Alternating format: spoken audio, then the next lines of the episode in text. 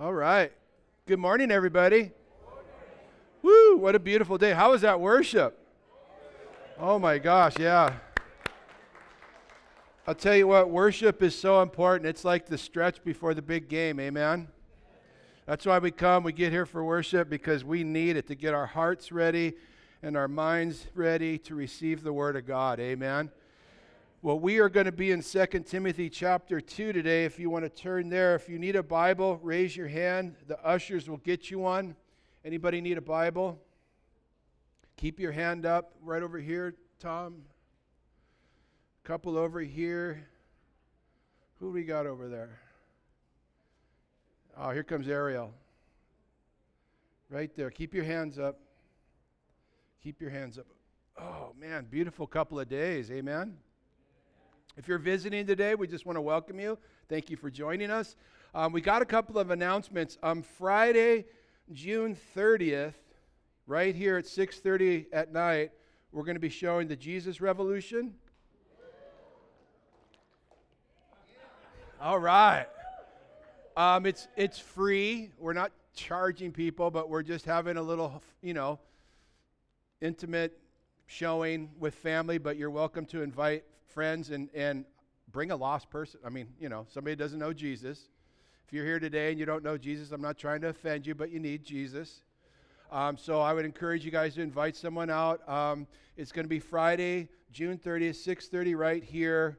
Uh, and then uh, that following Sunday, two days after that, we're going to do a, a bapticue. We're going to uh, go down to Anini after the service and we're going to do a baptism for all those that get saved maybe on Friday night or those that want to rededicate. And so bring food down, potluck. We'll have the grills going. It'll be fun. It'll be down at Anini Beach. It'll be a great time. So, um, what else do we got? We got, oh, um, we've got a youth program that's going on Saturdays that goes on from 5 to 7. We need some more bodies to help. You can contact Chauncey. Chauncey's right there. Chauncey, raise your hand. He's right behind the camera there. Say hi, Chauncey. Okay, Chauncey, everybody said hi is signing up, so get their names and we'll get them plugged in. Uh, Wednesday nights, Bible study. Pastor David's been going through the Gospels. That's been awesome. That's at 6.30. Don't forget, we do have childcare. So bring your kids. We've got nursery and childcare and fun for the youth outside. And we feed your kids, so even better. All right. We're in 2 Timothy chapter 2. Say amen if you're there. Amen. Okay, let's pray. Father, we thank you that we can gather in your name. We thank you. We understand the importance of not forsaking the gathering of the brethren. We realize how powerful it is when we get together. It's not like watching on YouTube, it's not like listening online. There's a dynamic that is so intense the move of the Spirit stirring up our hearts as we gather together in your name.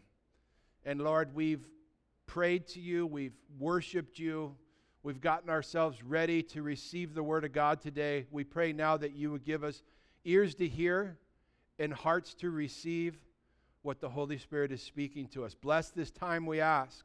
In Jesus' name, and all God's people said, Amen. Amen. 2 Timothy chapter 2, I've entitled the message Vessel of Honor. Are you a vessel of honor? We're going to be looking at verses 11 through 26, but I, I want to back it up a little bit to recap what we looked at uh, last week. We saw that Paul, who is in a Mamertine prison awaiting to be put to death, is encouraging Timothy rather than playing the role of doom and gloom, my situation I'm, in. He, he wants to encourage Timothy and all of us who would read this letter to keep pressing on no matter the circumstances that you're in. Paul wasn't bummed out that he was going to be put to death. He was looking forward to being with his Lord and Savior. He was looking forward to a new body. He had run the race, he had run it well, he had finished his course. He said, he, you know, here's the amazing statement. He says, My blood is not on any of your hands. I mean, your blood is not on my hands, is what he was saying. He was saying, in other words, in English, for you and me, everybody I came in contact with, I gave him the gospel. Man, what a testimony, huh? I, want to say that. You ever just kind of like, you know, you come up and you feel God nudging you to talk to that person, you're like, yeah, not right now.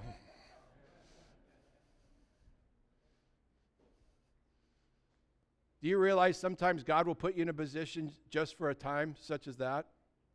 You know, sometimes, you know, when you get like a flat tire, your car breaks down on Kuhio Highway, you're like, great, thanks. I'm missing my meeting I'm supposed to go to, but God has a divine meeting for you, the tow truck driver.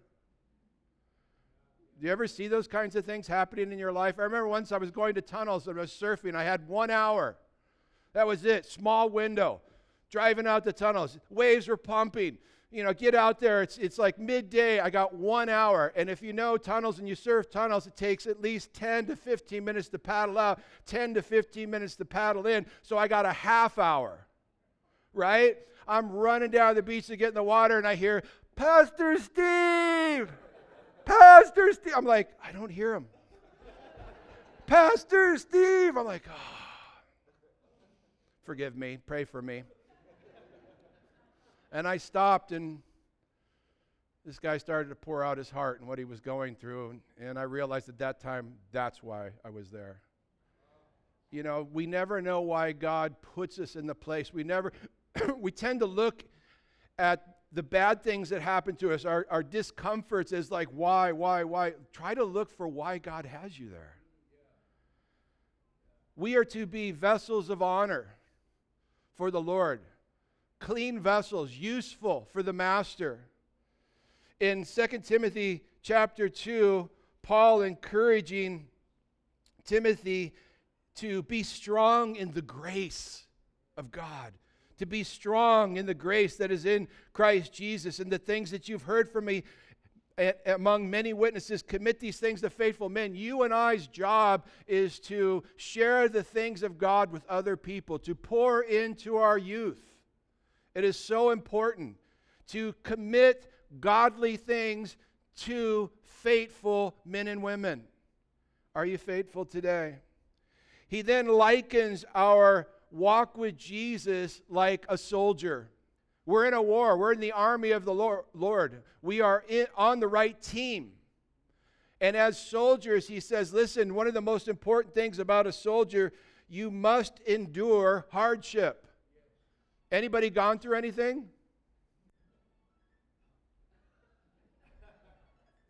Hold on, I got a call.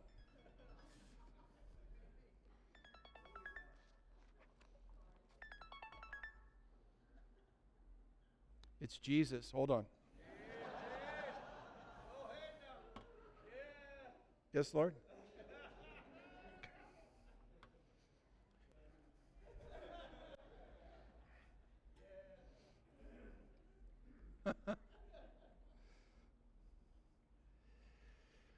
We're in a war. And I don't know about you, but that, that, that battle is intensifying. The world has gone nuts. Hello. And if you don't think so, it's because you haven't looked around lately. Jesus is coming soon. Amen? Amen? We, know, we must endure as soldiers, and with that, he says, don't let yourself be entangled with the things of this world. What does that mean? Hey, listen, we all have to deal with the things of this world, right? I mean, you got to buy groceries. You got to, you got to, there's politics, there's government stuff, there's all, there's, we got to deal with the world. But he says, don't let it entangle you to where the things of this world have such a grip on you, you can't serve God. And too many Christians have gotten their eyes off Jesus and their eyes on the world, and they're so entangled with politics and, and uh, their, their career and, and fortune and fame and power and what everybody thinks that, that, that, that they're no heavenly good to God. They're going to heaven, they love Jesus, they're, they're saved by faith, but God can't use them because we get, we get so consumed with stuff in this world that we get our eyes off of Jesus. And we did that so well during COVID and shutdowns. Everybody was in such a panic, and, and, and we started to get our eyes off of Jesus, and we started following the news four or five hours a day. And, and I had to challenge us and just say, listen, can we get in our Bible four or five hours a day? Would that be a good thing? I think so. Is Jesus still on the throne? Absolutely. Did, this, did, did COVID take him by surprise? I don't think so. Does he know how to get you to the finish line? Absolutely. Keep your eyes on Jesus. And then he likens our walk to uh, being an athlete, competing in the special games. You know what I'm saying? We're all running a race.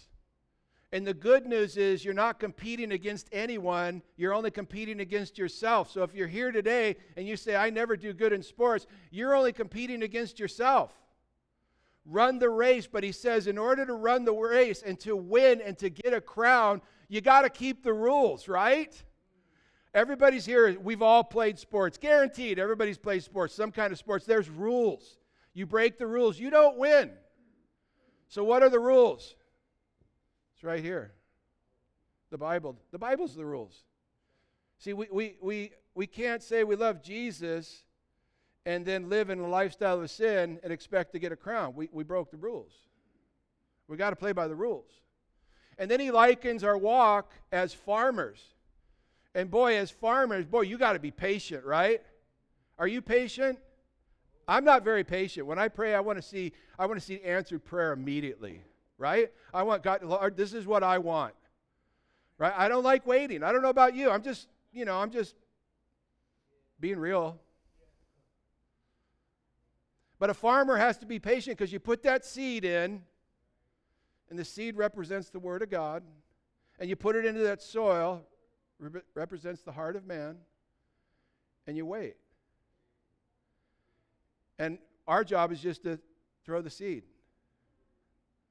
If you lead someone to the Lord, I guarantee somebody else talked to them before you. So we're throwing seed, we're watering. We just keep at it. And the harvest come. Who gets the harvest? Jesus. I didn't save anybody. But you got to be patient. And even when we decide that we're going to live for Jesus, we, we, have to, we have to just be patient because, you know, our life was such a mess maybe in the past. I know mine was. And the thing is, if I sow to the flesh, I'll reap a world whirlwind, but if I sow to the spirit, I'll reap an abundance.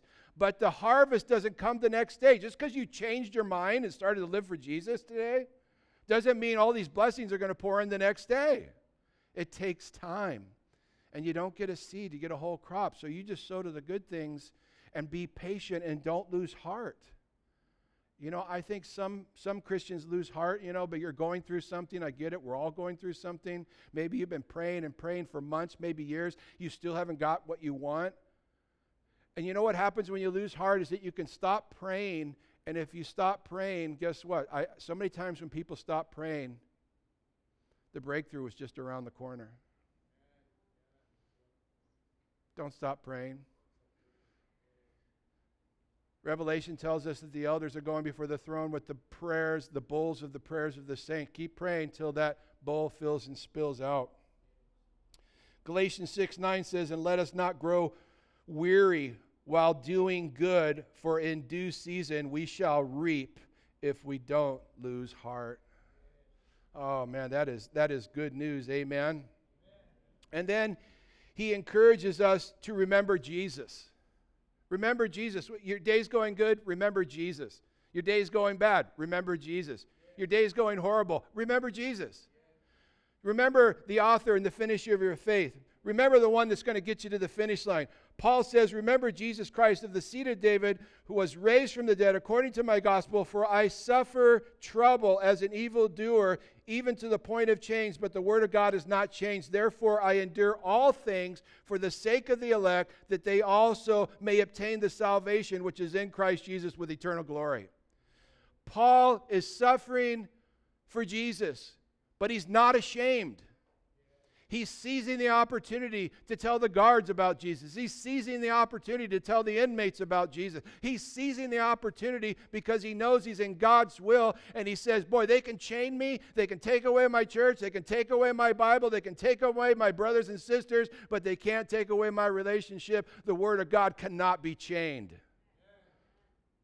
I love that. You know, I encourage you guys, I think it was a couple of weeks ago, Foxe's Book of Martyrs. It's a great book. Check it out. People that have suffered that were martyred for Jesus. And, and there was this one guy, Polycarp, this sweet old man named Polycarp.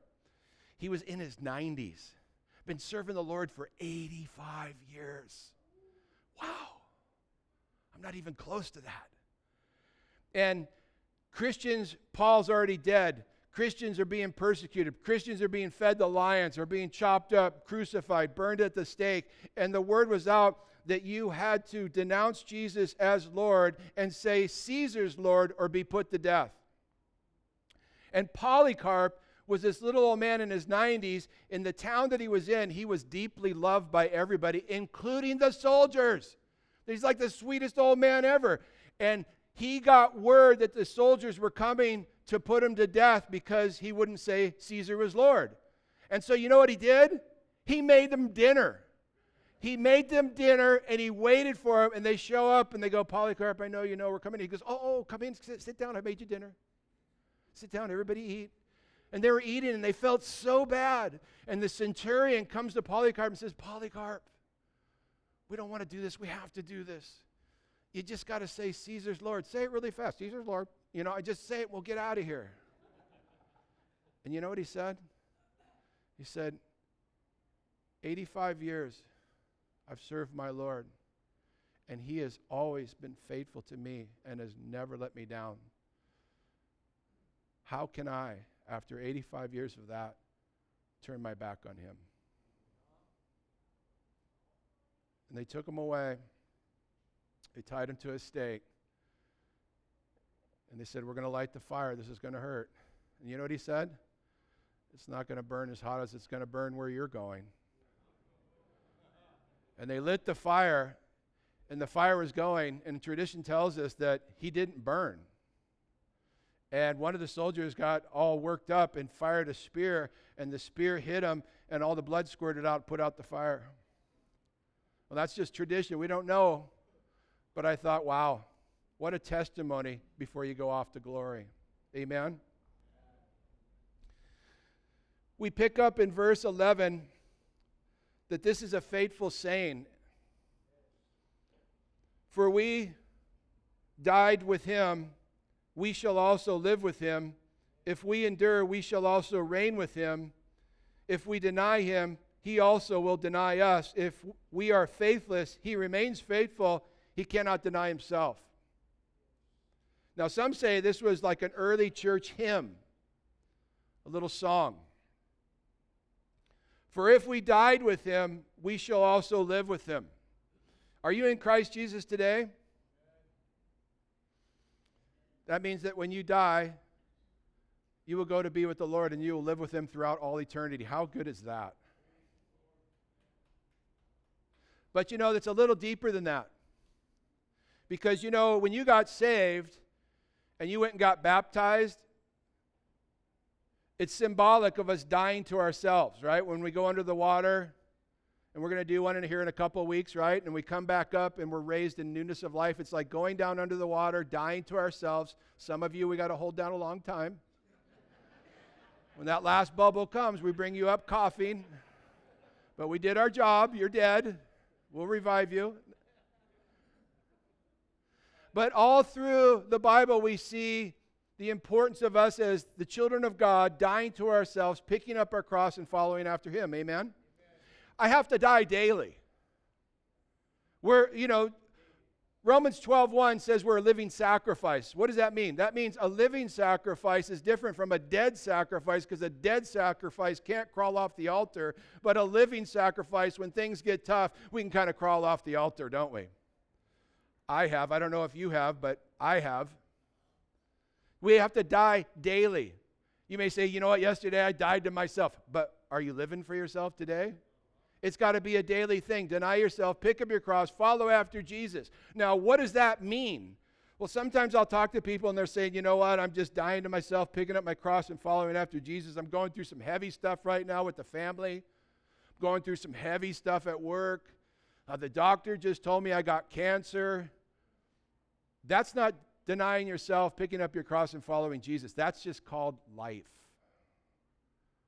And my heart goes out to you if you're going through those problems. But that's called life. What's dying to yourself, picking up your cross, and following after Jesus? It's when you have an opportunity to do something for you, but you decide not to do it in order to bless somebody else and help someone else. It's rather than doing what I want to do, I'm going to do something for someone else that will bless them. It's like saying to yourself, you know, I'm going to sit down and watch hours of television, but you know what? Rather than doing that, I'm going to bake some chocolate chip cookies for Pastor Steve.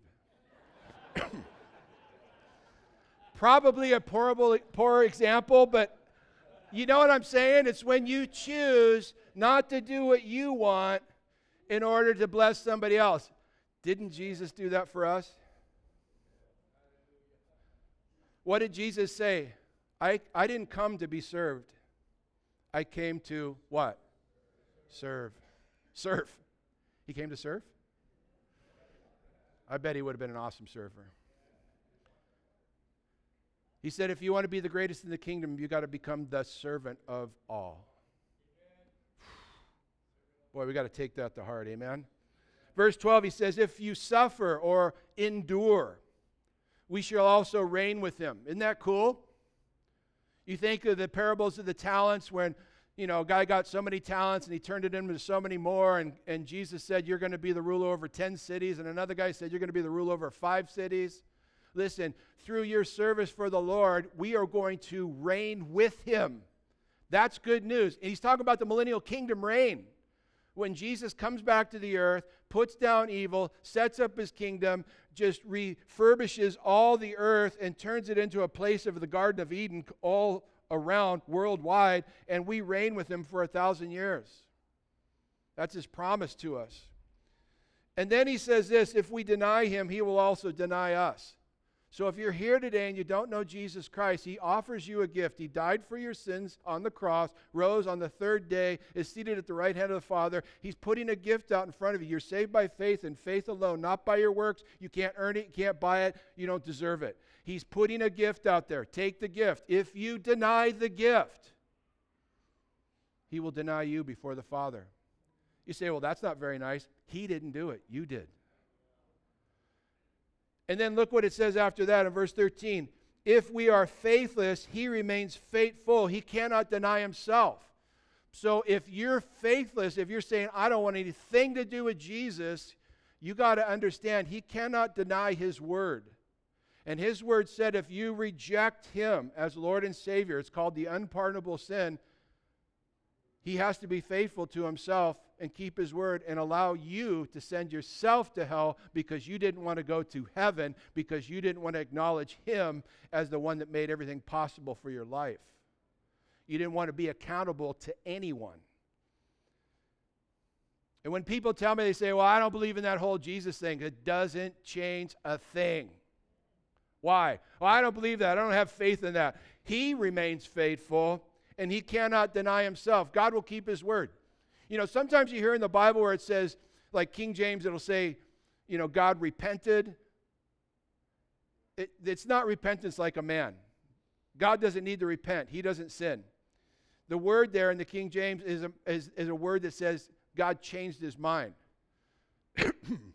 and some people will say, well, wait a minute, so God was wrong and now he changed his mind. No, God's never wrong but he has to be faithful to his word. He cannot deny himself. If he says, do this, do that, and do this, you will prosper, guess what? You will prosper. He says, if you do this or that or this, you're going to go down and there's going to be some judgment, and I'm going to have to go after you, especially if you're my child. And then he comes after you. Why? Because he loves you. But if you do something wrong and then you come to the Lord and you say, you know, you know the judgment's coming on you, but you say, Lord, I've been wrong. I've sinned against you. Forgive me. He has to be true to himself and forgive you. Praise the Lord. Is that good news or what? Because here's the thing people don't forgive you, people don't understand the grace of God. You know, if somebody you know messes with you, you say, you know what, stay away from me. You ain't co- until you come back and get right. You ain't getting no blessings from me. Praise God, that's not God. The beauty of our God that we serve is that He still pours out His grace on us even when we mess up. And who are we to treat others differently? He cannot deny Himself. And then he says there in verse 14, he says, Remind them of these things. Remind them of these things. What do you mean, remind them of the things? Remind them about everything I've taught you, Timothy. Remind them about teaching sound doctrine. Remind them that God didn't give them the, the spirit of fear, but of power, love, and a sound mind. Remind them that there's only one way. Remind them to stay true to doctrine. Remind them to get the false teachers out. Remind them of these things. And so, with coming with reminding them, a lot of times we'll teach stuff and we'll teach the same thing over and over. And I, over the years, I've, I've taught many of the books of the Bible over and over. And then we'll come to the, you know, and you guys know us, you know, chapter by chapter, verse by verse. Okay, you know what, you know, get, you know where we're going after Second Timothy, right? And some of you might say, you know what, I've heard Pastor Steve teach Titus before. Good. You know, when I hear people come up to me and they say, you know what, you said that before, I go, good, you remembered. You always say that. Good, you're getting it. We, we're, we're, have you ever like heard some pastor say something and you go, that is amazing. I will never forget that. And then forget it? Only to hear somebody preach it five, six years later, and you go, I was going to never forget that. I can't believe I forgot that. I got to highlight that. I got to mark that. We are called to bring you into remembrance of the Word of God. Why we forget? Our circumstances cause us to forget. I've taught so many books, and I, I, have got to keep saying it over and over because I'll tell you what, every time it's funny because when I come to a certain book, I go, I've taught that before. I think I got this. But then the Lord takes me deeper. And I, and I look at my old notes from 10 years ago. I'm like, what was I saying then? I don't even have a clue. I got to, you know, God takes us deeper. And I'm sure Timothy heard Paul teach the same message over and over and over and use the same illustrations over and over. And I think it was so embedded in Timothy's head that he remembered. And that when Timothy would be sharing with one of the fellowships, that he would put those things into remembrance. There in verse 14, he says, So remind them of, the th- of these things, charging them before the Lord not to strive about words to no profit to the ruin of the hearers. There's a strong warning. A strong warning. And it's similar to some of the other warnings that we see where he says in verse 16 of the same chapter, But shun profane and idle babblings, for they will increase to more ungodliness, and their message will spread like a canker, like cancer, like gangrene. And then he says over in verse 23 But avoid foolish and ignorant disputes, knowing that it generate, generates strife. Listen, we need to keep the main thing the main thing we need to keep our focus on getting the gospel out and not arguing with each other, not dividing within the church. Because I know a lot of great pastors out there. We, we keep the essentials, the main things, the main things, but we have some different views on certain scriptures. But those scriptures don't deal with your, your eternal life. They don't deal with your salvation. It's just that they see it a little different than I see it, and that's okay. The Holy Spirit brings us to a place at a certain time, as such a time as this. So I can deal with the idea that we don't agree on every little scripture, but we keep the main thing the main thing, and that way we can work together to get the gospel out. Because people got different views on certain things. But as long as you preach Christ crucified, that Jesus died for our sins, you're saved by faith, he was of a virgin birth, he rose on the third day, he's seated, the, we're, we're brothers and sisters. But if you do music different than we do music, so what? If you use a different version of the Bible, who cares? If you baptize a different way than we baptize, oh, you guys, bap- you, you, you, you lay them in backwards? Oh, everybody knows you go frontwards. Who cares? Just get them in the water. Let's not divide over these things. Let's keep the main thing the main thing. So he says to us stay clear of those who just want to argue rather than work together to get the gospel out for the good. Let's, let's focus on that. You know, I used to go street witness, witnessing a lot. I haven't done it in a while.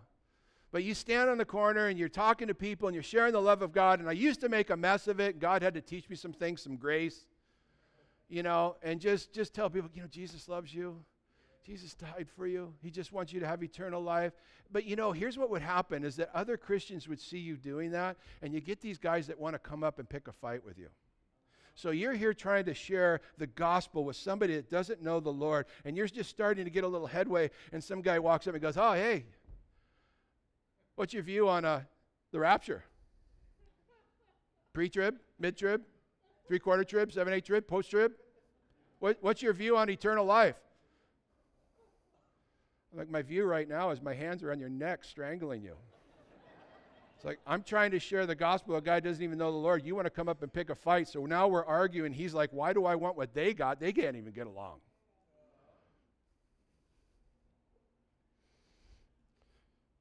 Subverting to the ruin of the hearers. If, if, if Satan can't stop a church, he joins it. And if a church doesn't have a same cause going forward, getting the gospel out for Jesus Christ, we'll turn on each other. And we'll start arguing over pet verses or words, and we shouldn't be doing that. Arguing about, you know, when's the rapture, or the, or the 10 tribes lost, or did, did the church replace Israel, or arguing about books about the Bible. People arguing, oh, we're in the millennial kingdom reign. It's funny, the Jehovah Witness always tell us that. They say Jesus came to us, uh, you know, in the early 1900s, uh, met with our, our, our elders, you know, in New York in a secret chamber. And you, you're like, I thought all eyes were going to see when he came back. Oh, no, just the spiritual eyes. He came to our guys. I'm like, I'm like well, Matthew 24 says if, if anyone says Jesus is back, don't believe it. And even if they said they met in a secret chamber, don't believe it. Jesus' next return will be in the clouds to take his church out. Then, after that, he will deal with the tribulation, and then he'll step foot on this earth. And the Mount of Olives will split in two, and he'll refurbish the world. And it's so funny how the Jehovah Witness will tell you, and I'm not trying to bash them, I love them, I want to see them get saved, but you know what? A lot of you guys tolerate them coming to your door, and, and they say they're Christians. They're not, they're lost. They need Jesus. And I'll tell you what, I used to make a mess of things when they came to my door. I mean, they come to my door, I'm like licking my chops, man. I'm like getting my napkin in the stuff. Here we go. My son Austin, who does worship, when he was like six, he saw me at the gate with them and he comes walking out, Papa, you want your Bible? I go, I'm good. I'm going to use theirs and I made a mess of a lot of things. Now I now I have more grace for them, and I just try to I try not to talk so much, and I try to like show them stuff, and they say something, and then I just turn their Bible and go, "Look, read this."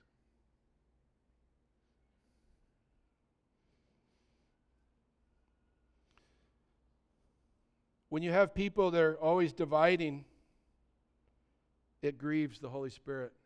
When you have Christians that are always dividing over things rather than uniting together for the same goal of getting the gospel out, it grieves God. And many people you'll find in the church will ask you questions not to learn, but to trap you, to cause division, fighting over words. It, I, I, I, so get discouraged when I see other churches trying to undermine another church, saying, oh, you know, they really don't know what we know. You know, like, oh, this, you know, the, the, the Lord spoke to me and I know something the church doesn't know. You know what? That's a lie. Because right here, God tells me I got all I need right here with this. Everything I need to know is right here. So if you're telling me you got some new revelation that the church doesn't know about, you didn't get that from God. Because God says we have all we need right here. But we see people act or act like that and undermine and come to other fellowships and tell their people, you know, well, you know, you got a nice fellowship, but you know, you're not doing this like we're doing, and you're not doing that. And they're fighting over words. They'll take a word and run with it. Did you know? Did you know what this word really means? They, they argue about the tenses of Hebrew words. They argue about the mood of Hebrew words. They, they argue about the parsing of verbs, uh, arguing about it. There's, there's like, they're stunting growth. They're not getting the gospel out, they're just arguing and causing division, and God hates it. And so he says, stay away from that. Stay away from people that just want to argue about words and vain babblings and stuff that doesn't even amount to anything. Right? And then he says there in 15, he says, um, he says, Study to show thyself approved unto God, a workman that needeth not be ashamed, rightly dividing the word of truth. How important that is for all of us. The word study there in the Greek is better translated be diligent. Be diligent. Be diligent to present yourself approved to God, a worker who does not need to be ashamed, rightly dividing the word of truth. You don't want to be ashamed. You ever been ashamed? You ever had somebody come up and ask you something about the Bible and you didn't know? And you were ashamed? Man, I, I, I remember the first time the Mormons and the Jehovah's Witnesses came to my door. Man, they knew their Bible. They, you know, they use a King James. Did you know that? But they have another translation that kind of really messes everything up, so they're really off key. But they know the King James, and then they try to, you know, apply it to their own writings, which messes them all up. But if you don't know your Bible, they will tear you up in front of your own house. And they'll ask you questions. I, I, I remember a few times they said some stuff to me. I was ashamed because I didn't know. Why? Because I didn't study to show myself approved. I, did, I wasn't diligent. And you know, even, even today, I don't know about every once in a while, somebody will come up to me and ask me a question, and I have to be honest. I was like, man, I don't know. But I'll tell you what, I'm going to get back with you. And if I tell you I'm going to get back with you, I'm going to get back with you. I'm going to go home. I'm going to pull out books. I'm going to find out what that says. And I'm going to come back to tell you what it says so I won't be ashamed next time somebody asks me.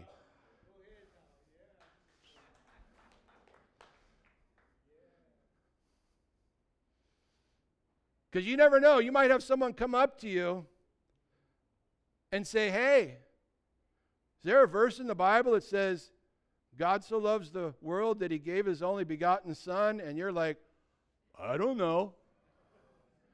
If you don't know that, you should be ashamed. If you don't know that, you should be ashamed. That is basic Christianity 101.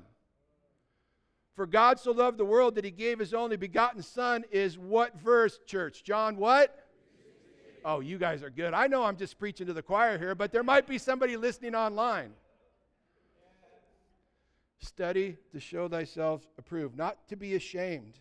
Proverbs 15 28 says, The heart of the righteous studies how to answer. You got to be ready to have an answer for every man. Now, notice he says, Do it unto God. Do it unto God. Study to show yourself approved to God, a worker who does not need to be ashamed, rightly dividing the word of truth. So we're studying, we're doing it unto God, not unto men. I, I don't need a pat on the back from you. I don't need someone to say, Attaboy, you really know your stuff. I don't need that. I just want to make sure I'm pleasing Him. I'm not tooting my own horn. All glory goes to Him. If I, anything came out of my mouth that was, that was good, it wasn't me, that was the Holy Spirit. Because I know when I make a mess of things, that was all me. But when something good comes out of my mouth, that was all Him. And I don't want to be ashamed, so I study to show myself approved. Rightly dividing the word of truth. That means handling God's word correctly. That means you don't take a word out of context. So many people do that. They, they take a, a word out of context and then they can make the Bible say whatever they want. Don't get duped. Know the Word of God. Not dividing over little things and opinions. Someone thinks this verse is saying this. Keep the main things the main things. We are saved by faith. Jesus died on the cross for us. He was born of a virgin. He rose on the third day and is seated at the right hand of the Father. Salvation is by faith and faith alone. He goes on to say there in verse 16, but shun profane idle babblings, for they will increase more ungodliness, and their message will spread like a cancer. Hymenaeus and Philetus are of the sort who have strayed concerning truth, saying that the resurrection is already past and they overthrow the faith of some. And so, you know, it's interesting. Paul just calls these guys out. And I'm saying that because I've come under fire before for just calling out some of these TV evangelists and just saying these guys are so wrong. And, and had people come up to me after the service and say, Well, I'm so offended that you said that. I watched that program. I go, Well, stop. Well, you, I don't think you should be naming names. Paul did. Listen, my job as a shepherd is to warn you, warn you of the wolves, to let you know when someone's doctrine's off because they can slip in a lot of Jesus over here and then add in some stuff that's not Jesus and lead people astray. If you leave LA flying to Hawaii and you're off by one degree, you're going to miss it by the time you get six hours into the flight. You'll miss it altogether. If you can get people off a couple degrees, they can miss heaven completely.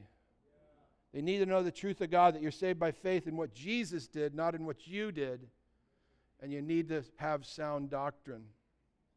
Paul calls these guys out. They were telling people that they already missed the resurrection. It took place. Rapture's done. You missed it.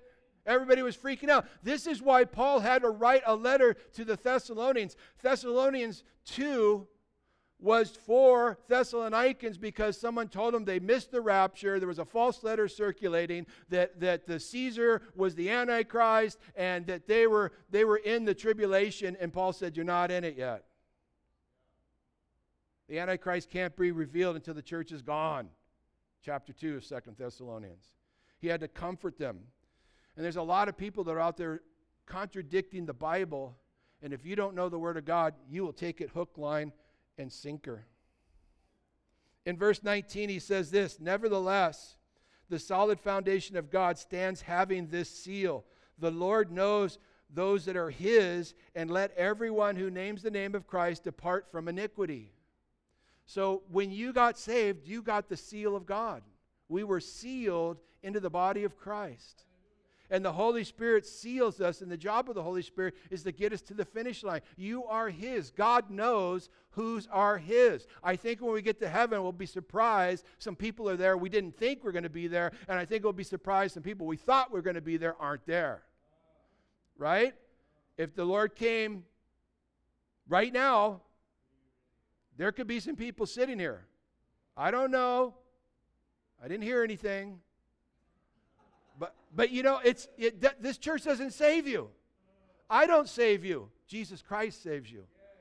And you got to make that commitment to Him. That's what's so important. That seal, that mark of authentic, authentication. How do you say it? Authentication?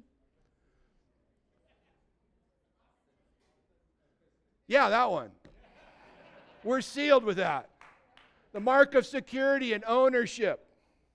Now, how do the Jews p- prove their faith to other people? They made their front doors a billboard for the Lord. The, if you read Deuteronomy 6, the Shema, they would put these mezuzah, mezuzah, however you say that, on their door, and there was scripture from the Bible in that. They would also put these things, they called them, I think they called them phylacteries or something, where they, you, you, if you go to Israel, you'll see some of them walking around with a little leather box on their head tied around their forehead or on their wrist that has scripture in it. And that let everyone know that they were of the Lord's. The question is what about the believer today? How does he advertise his faith? Well, the second part of verse 19 let everyone who names the name of Christ depart from iniquity. When people look and they see a new life, because some of you are radical. Some of you guys had a reputation on this island before you got saved. And people knew you. You were a bar brawling, drunk, drug addict, angry, filthy mouth, dirty jokes, punching everybody. And then you got saved.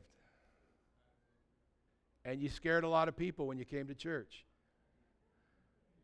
I remember people coming up and go, You see who's here?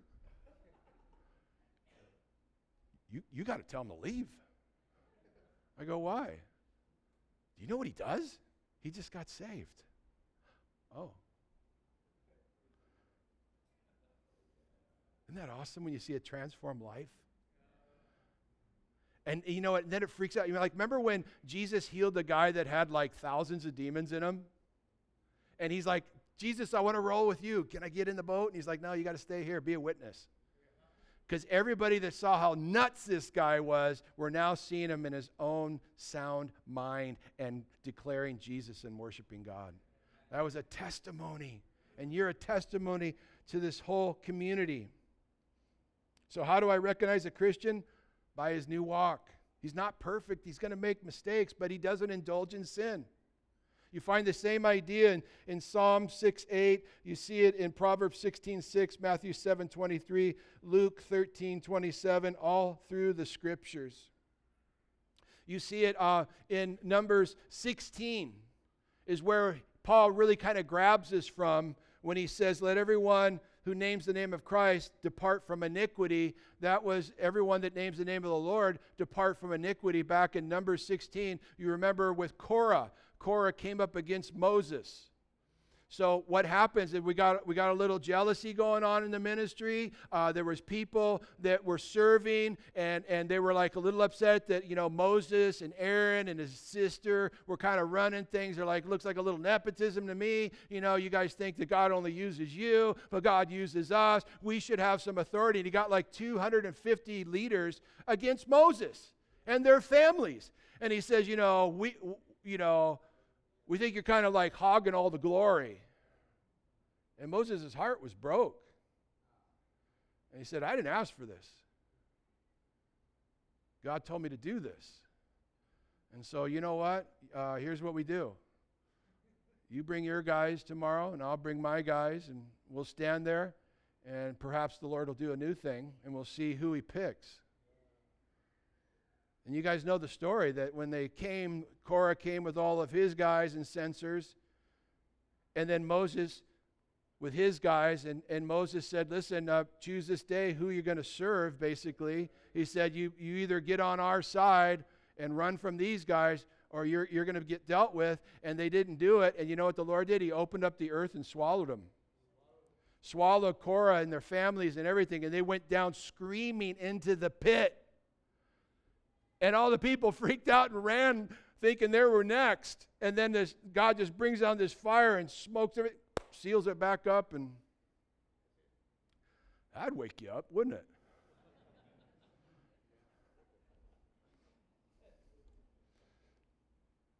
God hates division. He didn't tolerate it. I think he tolerates it more today, grace. I don't know. I, I, Let everyone who names the name of Christ depart from iniquity. Guys, clean yourselves. Make yourselves ready available. God does the cleaning, right? He's the one that does the cleaning, but you you have to let him clean. He's not going to force you. You still have free will even though you're a believer. In verse 20 he says, "But a great house there is not only vessels of gold and silver, but also of wood and clay, some for honor and some for dishonor." Therefore, if anyone cleanses himself from the latter, he will be a vessel for honor, sanctified and useful for the master, prepared for every good work. That's good stuff right there. How do we get clean? Let me take you to the Christian bar of soap. Uh, 1 John chapter 1, verse 9. Actually, let's back it up to verse 8 because we need to hear this. 1 John chapter 1 verse 8, if we say that we have no sin, we've deceived ourselves and the truth is not in us. You ever talk to somebody who says, I don't sin? You just sinned. now here it is. Here's our bar of soap. Verse 9. If we confess our sins, he is faithful and just to forgive us of our sins and to cleanse us from all unrighteousness. Is that good news or what? I don't care what you've done. You messed up. I get it. Don't stay there. Come to the Lord, ask for forgiveness, and He is faithful to forgive you and to cleanse you from all unrighteousness and put you on your feet and back in the game. That's our God. That's grace and mercy. The enemy will whisper in your ear, You're a loser, you're a loser, you're a loser. You can't go back to church. You can't. That's not God. That's the enemy. God says, Come to me. He says, My arms are open wide. I'm waiting for you to come home. I want to forgive you. I want to get you back in the game. I love you. I died for you. I want you with me for all eternity. So we see this, this cleansing of vessels. Some vessels in your house are of honor and some of dishonor. Some of you, uh, you know what? When I grew up, my mom had like the fine china. You ever have that? Nobody got to eat off it. It was like special occasions. And then the fine silverware came out too, right? You're always like, why don't we do on this every day? Oh, it's just too good, right? Or we break the dish or something or whatever. But, you know, then you had those like silver gravy boats or whatever they were, you know what I mean? Vessels of honor. But then you got vessels of dishonor in your house, like a, a trash can, a toilet, you know, where stuff that goes in is not really. You know what I'm talking about. and so God says, Therefore, if anyone cleanses himself from the latter, from the vessel of dishonor, he will be a vessel of honor, sanctified and useful for the master, prepared for every good work. So, what is that saying? That's saying, listen, that's telling us that we are to be a vessel that's empty and available. So, so what you do to clean yourself is ask for power by the Holy Spirit and turn from sinful things. And let that vessel be clean, and then let that vessel be available for the master's use. And I was thinking about that because I was thinking Timothy's name means God honoring. And I was thinking maybe Paul was trying to encourage Timothy to live up to his name. Just like God's encouraging all of us to live up to what he desires for us. Amen. He says in verse 22 flee also youthful lusts, but pursue righteousness, faith, love, peace with those who are calling on the Lord out of a pure heart. That's good, good teaching right there. What's that? Flee youthful loose, lusts. Loose. What's that mean? All the junk you used to chase after before you got smart. The things that drove you before don't drive you now. Jesus drives you now. But isn't it funny how you can still get pulled back into it so quickly? Oh my gosh.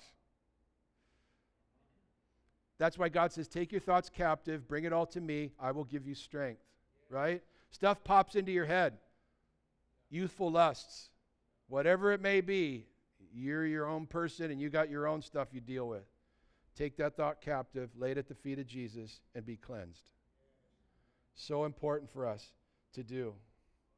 And then he says, verse 23 But avoid foolish and ignorant disputes, knowing that it generates strife. And a servant of the Lord, check this out.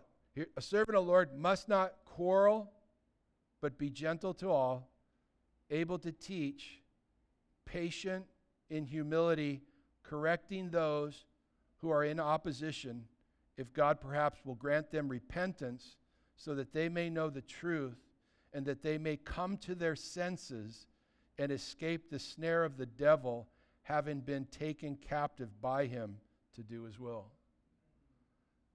The people that don't know Jesus have been taken captive. The Bible says that Satan has blinded their eyes to the truth. They have taken captive, they, they've, they've lost their senses. They're, they've lost their mind in a sense. If, if you talk to somebody that doesn't know Jesus, They'll, they will say things to you in a way that you, you'll go, you're, you're, you're making good evil and evil good. They don't even know what they're saying. They have such a, a warped view on life because they're, they don't know Jesus. And so he says, listen, don't argue with them. Don't call them losers. Don't like tear them apart over their lifestyle. They already know their lifestyle. In other words, share the love of God with them.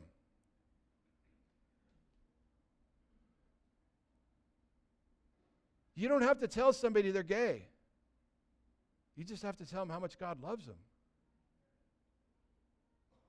You don't have to tell somebody you're in fornication, you're in adultery. You just got to tell them how much God loves them. You catch him, he cleans him. You make a lousy Holy Spirit. You just got to say, you know what?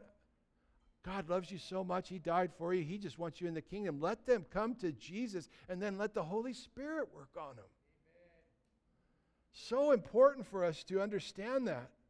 Because right now they've been taken captive by the devil and they're not in their right minds. And he says, And if you bring truth to them, that they may come to their senses and escape the snare of the devil.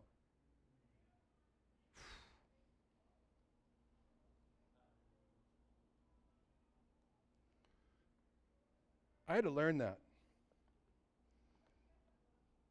Maybe you did too. God had to bring me back to grace because I was hellfire and brimstone. If I wasn't winning the argument with an unbeliever, man, I just said, well, you're going to burn in hell.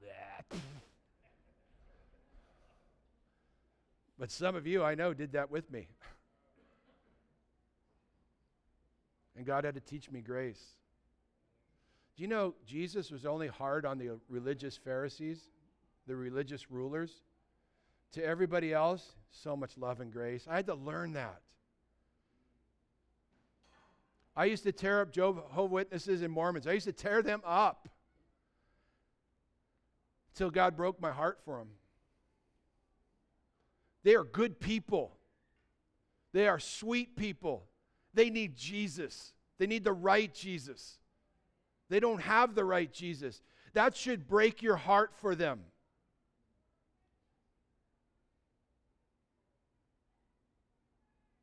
And God had to teach me grace with them. Just to love them. Just keep telling them God loved, loved you so much. He died for you. God, it's by His grace that we're saved. You can't earn it. You know, just teaching them truths and telling them stuff. So when they say something, you know, don't argue with them, but show them Scripture. Just keep expressing God's love. Letting them know the truth. Here's what the truth is you're not on track. I remember once doing door to door witnessing. I used to do it Haena, Wainiha, Honolulu, Princeville. I used to go door to door. Oh my gosh. I used to follow the Jehovah Witness around and then go knock on the door after with them and say, I'm the other guy, you know? but this one day I was out and there wasn't any Jehovah Witness out and I came up to this door and I knocked on the door, and one of the elders, one of the leaders of the Jehovah Witness, answered the door. And he said, We're having an elders meeting right now. There was like five of them. And they said, Would you like to come in? I said, Sure. And they were blown away. They were like amazed that I was going door to door by myself. And I go, I'm not alone. I got the Holy Spirit. And they sat me down at this table. I had five elders from Kingdom Hall sitting around me, and they started peppering me with questions. And, and they were using the King James, but they had their New World Translation too, right? Which that's where it all gets out the window. So they were asking me questions, and God just gave me grace because I was ready to unload. I got five in front of me. This is going to be good. And God just calmed me down. I felt Him calm me down and, and I tried not to say a whole lot. They would say things, and they go, What do you think? I go, Hand me your Bible. And they hand me the Bible, and I turn it, and I flip it, I go, Read that. And then somebody else would come up with something else. I go, Let me, let me see. Read this. I was letting the Word of God work in their hearts. Right? So then they got on this thing that Jesus never claimed to be God. I go, What? Philippians 2. Didn't think it was robbery to consider himself equal with God. I said, John 1. In the beginning was the Word. The Word was with God. The Word was God. Jesus is the Word who became flesh and dwelt among us. He's the Word. But see, they change things in the Bible. I said, You know, you think Jesus is Michael the archangel. Show me that in the Bible. They couldn't show me it. I said, Then what are you doing? They go, Oh, it's in this book. And I go, No, no, that's not the Bible because you won't come up with the things that you believe if you just read the Bible. So I then set him up and I said, You know, I was reading the book of Isaiah, Isaiah 41, and it says, I am the first and the last. I go, Who's that? And they said, That's Jehovah the Father. I go, Oh. So then I took them to Isaiah 44 and I said, I am the first and the last. Who's that? And they said, That's Jehovah the Father. So then I took them to Revelation because I know they love the book of Revelation. I took them to chapter one. It says, I'm the Alpha, the Omega, the first and the last. I go, Who's that? They said, That's Jehovah, the Father. I said, All right. Then I took them to Revelation chapter 2, verse 8, and it says, I am the first and the last who was dead and now alive. I go, Who's that? They go, Jehovah. I go, Nope. You show me in the Bible where the Father ever died. Who died? And one guy goes, Jesus. And then everybody was like the deer in the headlights. And the main guy goes, Well, you got to go. We got to finish our meeting. I'm like, I'm going to your neighbors.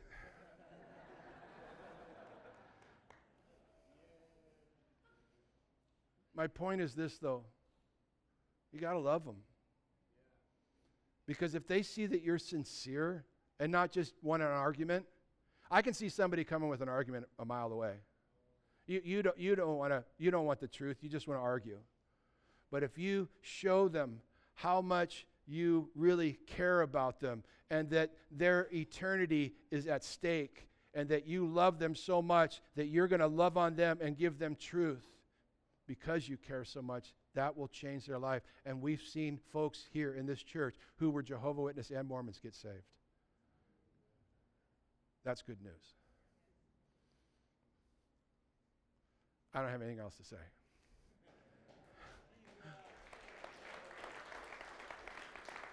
If the worship team would come forward and uh, let's stand and pray.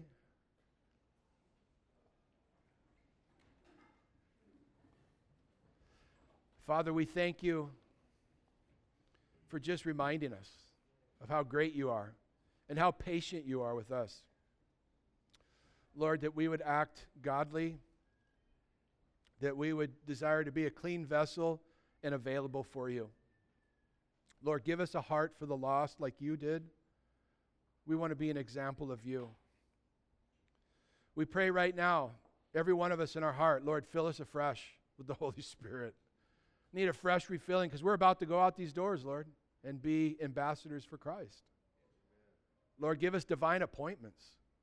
Pour out your spirit on this little church and on our community. We want to see revival come. Sweep this place. And Lord, if there's someone here today that doesn't know you, if that's you, would you just pray this in your heart right now? Jesus, forgive me of my sins. I believe you died on the cross for me. I believe you rose from the dead on the third day, and you're seated at the right hand of the Father. I believe that you're the way, the truth, and the life, and that no man comes to the Father except through you. And I now beg you and plead with you save me now. If you just prayed that in your heart, you're a child of God. That is so good. You are now His, and you'll be filled with the Holy Spirit, and now you can live in His power and not your own. And be used by God, and people are going to see a transformed life in you, which is going to blow them away, and they're going to want what you have. And so, Lord, we ask that you would just do amazing things on the North Shore of Kauai, Lord. Pour out your Spirit on us, light us up for Jesus, and use us in Jesus' name. And all God's people said, Amen. Amen.